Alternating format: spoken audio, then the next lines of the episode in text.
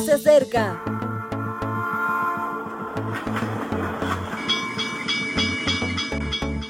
Partimos ya.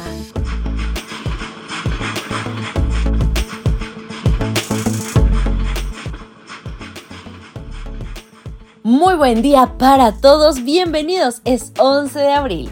Comienza este viaje con la bendición de Dios y sabiendo que Él nos acompaña porque desea lo mejor para nosotros.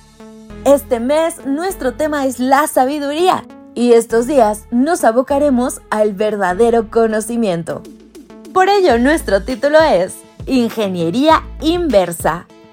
Segunda de Tesalonicenses 1.3 dice, Debemos siempre dar gracias a Dios por vosotros, hermanos, como es digno por cuanto vuestra fe va creciendo y el amor de todos y cada uno de vosotros abunda con los demás. Tengo un amigo ingeniero que posee un don muy especial. Es un especialista en todo tipo de motores y máquinas. Puede desmontarlas y montarlas con una precisión admirable. Hasta aquí podéis pensar. Es bastante normal para un ingeniero. Es cierto, pero además puede desmontar una máquina nueva que nunca ha visto, analizar cada pieza y comprender cada detalle de su funcionamiento. Y algo más, puede construir un artefacto nuevo a partir de ese conocimiento.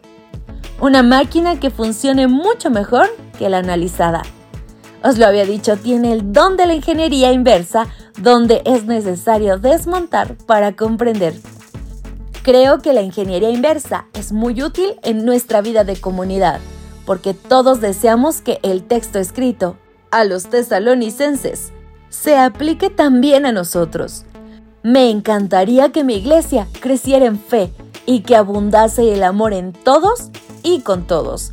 Es un objetivo loable y por ello hay que aprender a conocerse.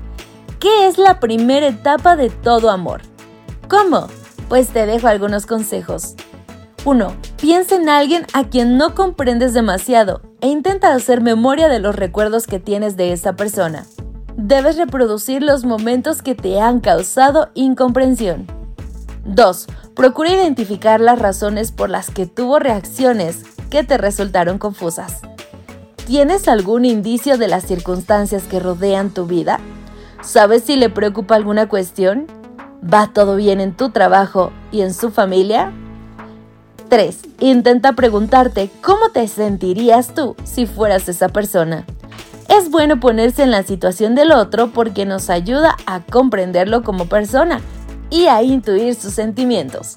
De camino, de esta forma eliminaremos esas etiquetas que nos hacen tan intolerantes. 4. Esta etapa necesita de mucha sinceridad por tu parte. ¿Cómo lo analizarías si fuese alguien a quien aprecias o alguien de tu familia? Nuestro enfoque cambia mucho dependiendo de los vínculos que tenemos con la persona analizada. 5. Una última pregunta. ¿Cómo la evaluarías si la amases como la ama Dios? Difícil, pero vital. Así puedes crearte una imagen adecuada, porque en este ejercicio comienzas a ver panorámicamente. Después de la ingeniería inversa, viene lo de volver a montarlo todo. Y aquí está la clave, mejorar la mecánica de relación.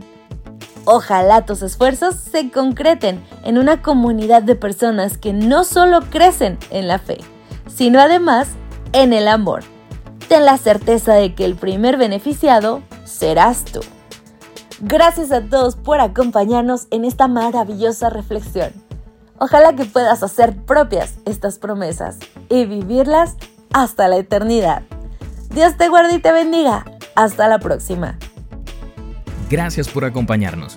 Te recordamos que nos encontramos en redes sociales. Estamos en Facebook, Twitter e Instagram como Ministerio Evangelike. También puedes visitar nuestro sitio web www.evangelike.com. Te esperamos mañana.